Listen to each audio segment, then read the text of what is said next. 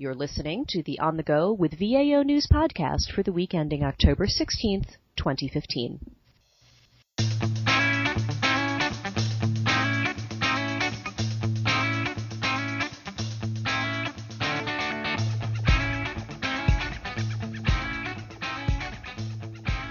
Welcome back to our weekly recap of the top headlines from this week's daily acquisition news. Thank you for joining us today. I am Bill Olver, VAO content developer and senior news writer. And I'm Bill's colleague, content developer and fellow news writer Dara Curran.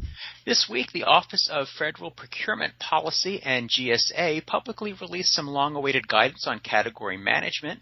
We'll talk about that later, a bit more in depth, but first let's recap some headlines.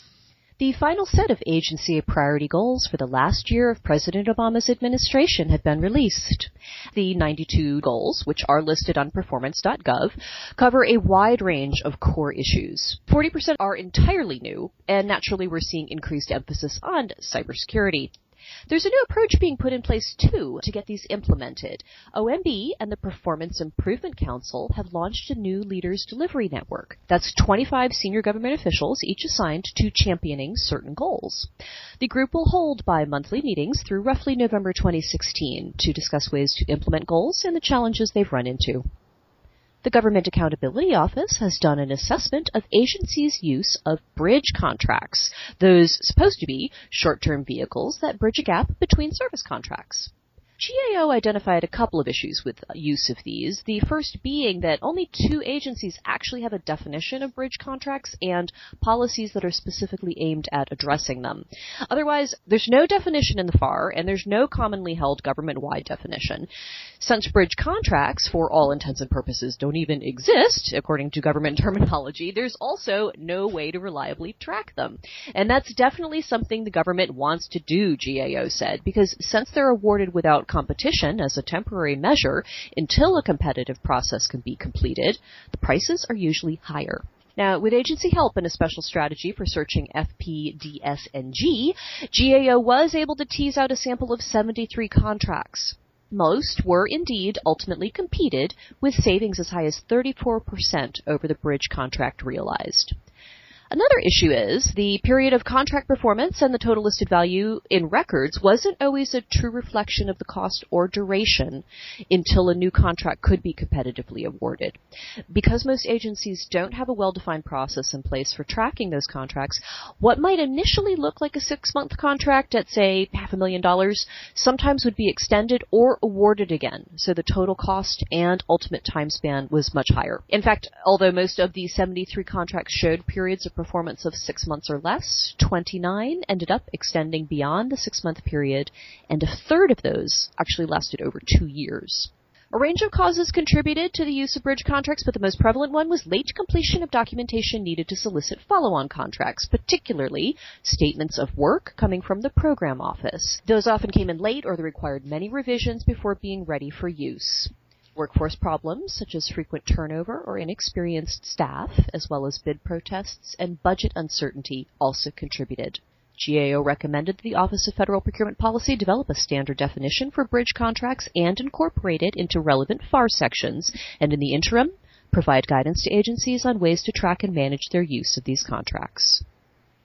White House senior advisor Todd Park says the U.S. Digital Service and General Services Administration's 18F groups will continue to increase staffing through 2016, eventually expanding to a total of some 500 employees between them by the end of the next year. The extra personnel will better enable the teams to serve a wider range of federal agencies and may give the administration's digital initiatives enough oomph to survive the transition to the next presidential administration. Recently on the podcast, we talked about the concept of acquisition risk and how so far that idea has had only some vague definition. Uh, we had one example of how the TSA Chief Information Officer is allowing a contract for IT support services to expire to force the retirement of a legacy system in favor of cloud services. And today we have another good example, um, also from the 18F team. 18F is experimenting with the use of micro-purchase authority to buy software code. Now, micro-purchase authority allows purchase card holders to buy products and services valued less than $3,500, and 18F will use that authority to buy software code, in part to see if making smaller purchases is a viable way to engage small businesses and non-traditional contractors. The experiment also will test 18F's theory that relying on open source code can improve how they buy digital services. Open source software is non proprietary. Anyone can see how applications are written, which makes it easier for someone with the right skills to add or modify the code. The offer will be posted on GitHub with an opening bid of $3,499, $1 below the threshold, and vendors will have the option to bid down the price. Whoever has the lowest bid at closing time will have 10 working days to ship the code necessary to satisfy the criteria. If the criteria are met, the vendor gets paid. If they are not met, the next lowest bidder will get 10 working days to ship the code. Hmm. Now, each, interesting. Exactly, it is.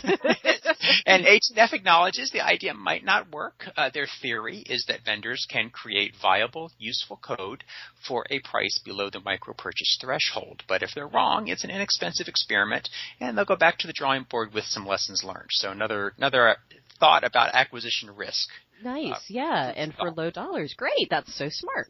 And finally, while we're discussing digital services, we're going to do something a little out of the ordinary and toot the ASI horn for a moment. Ooh, ooh, do, do, do.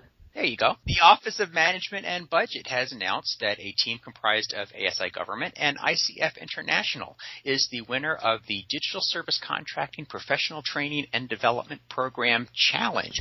The goal of the competition was to develop a specialized training for digital services acquisitions, which will be used to add a Digital Service Core Plus specialization for contracting professionals in the FACC program.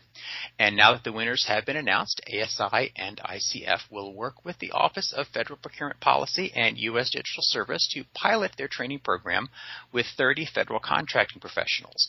The six month pilot will launch next week on October 20th and will test the program design concepts and hopefully produce the first cadre of certified digital service contracting experts. After the trial is completed and lessons learned are captured and incorporated, the final program design will be provided to federal acquisition training institutions for implementation. So be on the lookout for new digital services contracting training from ASI and ICF.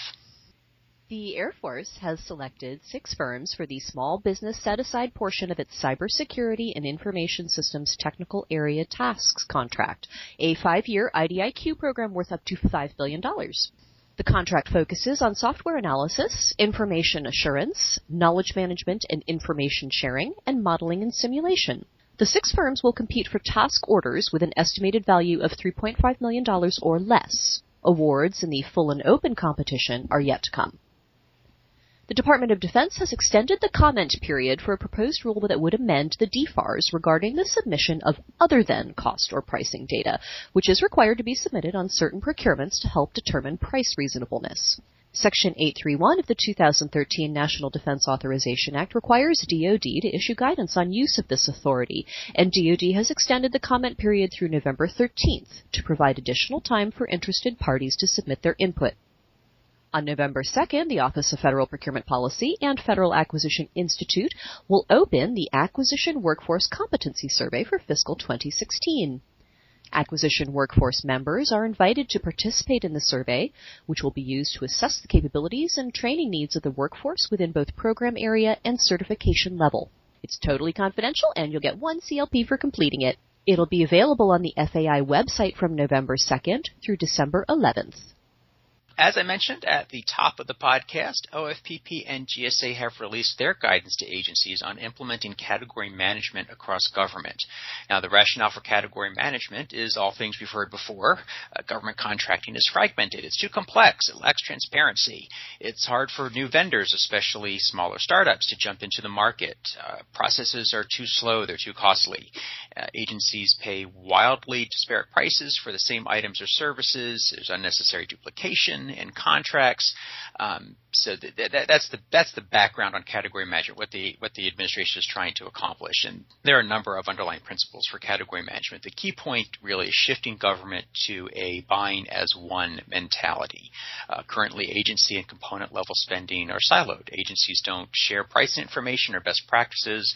Of course, they can't share purchases to bring down costs except through strategic sourcing. Um, so through st- strategic sourcing and category management, the administration wants to centralize a big amount of spending, commodity products, commodity services, areas where every agency is spending a lot of money. Right. Well, and, you know, that is a good point to bring up here. The concept is not entirely new to government. Strategic sourcing been around for a good decade or so, right? And category management is a logical extension of that. But it's not assembling a few contracts for commodity items. It's gathering the expertise also, centralizing management of the contracts and that expertise and best practices and know-how. In fact, Category Management Leadership Council is just rebranded Strategic Sourcing Leadership Council. So, new name, same idea right. It's it's not a radical change, and and as management is centralized, that's not to say that agencies won't have their own autonomy, uh, but the category hallways will have subject matter experts to help answer questions, frame acquisitions. Uh, the hallways will show existing contracts available to agencies for their purchasing requirements. Um, we'll say things like eventually uh, statement of work libraries, sample RFPs, uh, tools that standardize processes and help agencies save time. And of course, time is money through category management, uh, government will be able to do things like optimize existing contract vehicles, improve data collection and analysis, uh, leverage industry expertise and relationships, uh, maximize customer insights, customer relationships, and also grow and share expertise. It's a very collaborative uh, environment that OFPP and GSA are envisioning. And of course, the other benefits are what we all want all the time: cost savings, reduced risk, improved uh, improved performance and increased innovation. Right. Yeah. It, uh, not reinventing the wheel on a very, very grand scale. right, so. right. right. and, and agency we've had for so long. Yes, yeah. exactly. Yeah, it's sticking it in one place. So you know, uh, it's a smart idea. And agencies are going to have their own role to play as well. Uh, OFPP and the council, they're going to be providing strategic guidance and implement category management. The agencies themselves are going to be assigned to lead the centers of excellence. So far, we've got OMB, GSA, DoD, and the Office of Personnel Management uh, all uh, helming various categories. As needed, a procurement agency will be selected by the category manager, and they'll be charged with managing all aspects of the acquisition sourcing process. So in that role, the procurement agency will be providing functional, and technical expertise, leading efforts to develop government-wide category best-in-class solutions, gathering up business requirements, and then establishing a cross-functional team to develop an acquisition strategy that best fulfills those requirements. They'll also manage the acquisition solution throughout the lifecycle in coordination with the category team and support data capture and analysis for category management, you know, furthering. They'll also involve industry in advance of developing acquisition solutions to ensure that industry best practices are incorporated as well. Right, right. So this is not just a GSA project or an OMB mandate uh, coming down to agencies. The, the foundation of the management structure that's defined in the guidance um, involves agencies at the hands-on implementation level, where their expertise is greatest. Um, it's not just GSA awarding contracts; it's going to be other agencies participating in leading these, you know, co-leading some of these categories. So the process itself is encouraging cross-agency collaboration, knowledge sharing, feedback, uh, you know, things like that. It's not a GSA customer relationship that's being created here uh, because other agencies are going to be leading a number of the acquisitions. Right. It's sort of like GSA is building the building and, you know, agencies are right. moving in to right. rent a studio apartment or two bedroom right. as their needs, right. as their needs dictate. So, and, and also this is a cross agency priority goal, right? Big stuff. OFPP Administrator Anne Rung and Undersecretary of Defense for Acquisition Technology and Logistics Frank Kendall. They are leading that goal. So we have representation from both civilian and defense sides advocating this, pushing it forward. And and we do have some results uh, already coming out. Uh, you know, GSA is touting a few things that, that are that are unfolding under category management. Uh, GSA just launched the new professional services schedule, which has been in the works all year, and that consolidated eight different schedule contracts into one contract or one schedule, the professional services schedule. Uh, vendors who had multiple contracts on various schedules now have only one contract to manage, as does GSA, uh, which saves time and money. And overall, GSA eliminated more than 700 contracts across those eight schedules. Wow.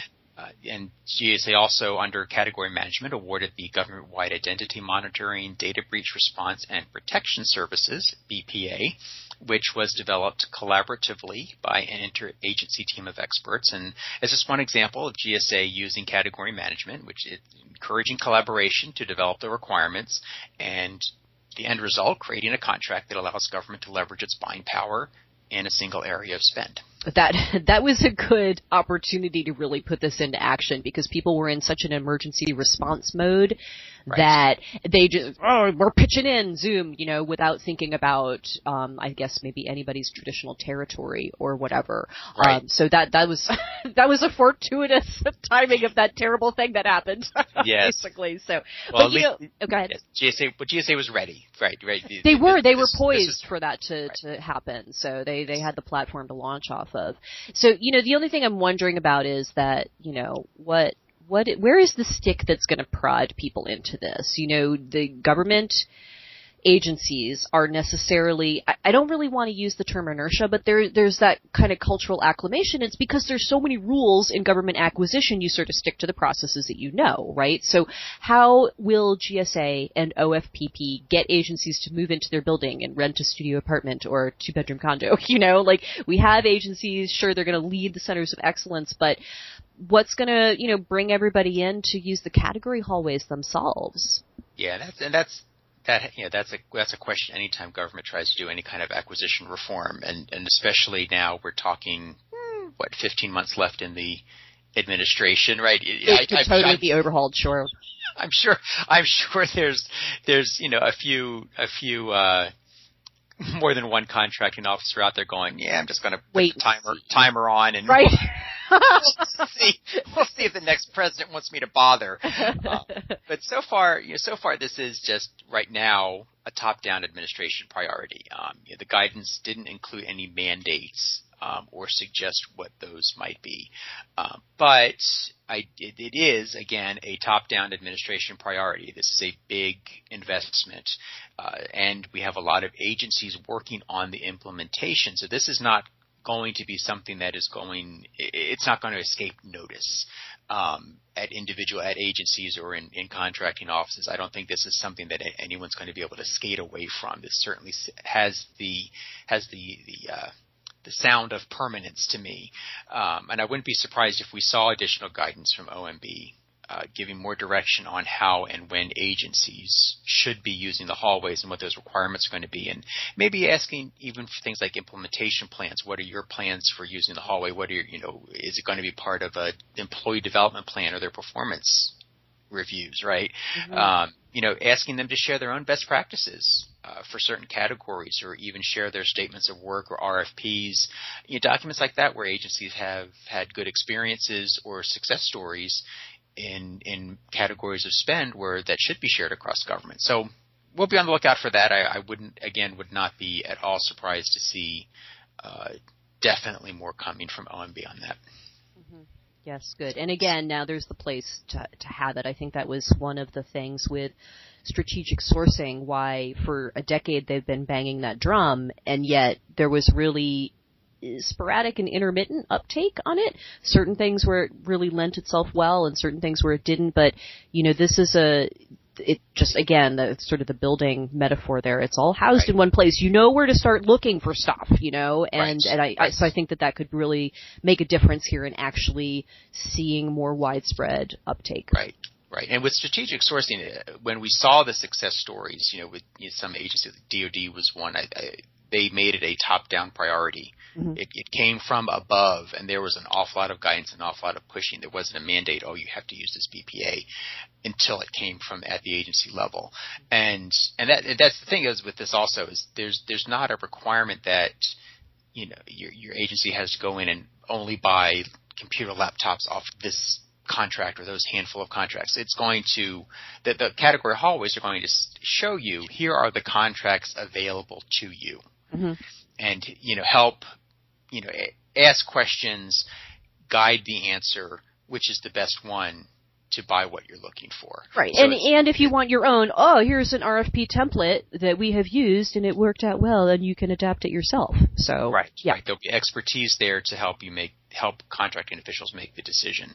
Um, which with the brain drain, you know, we keep hearing about the retirement wave. Um, you know, we we keep hearing so many you know, such a large percentage of the acquisition workforce is eligible for retirement now and in the very near future.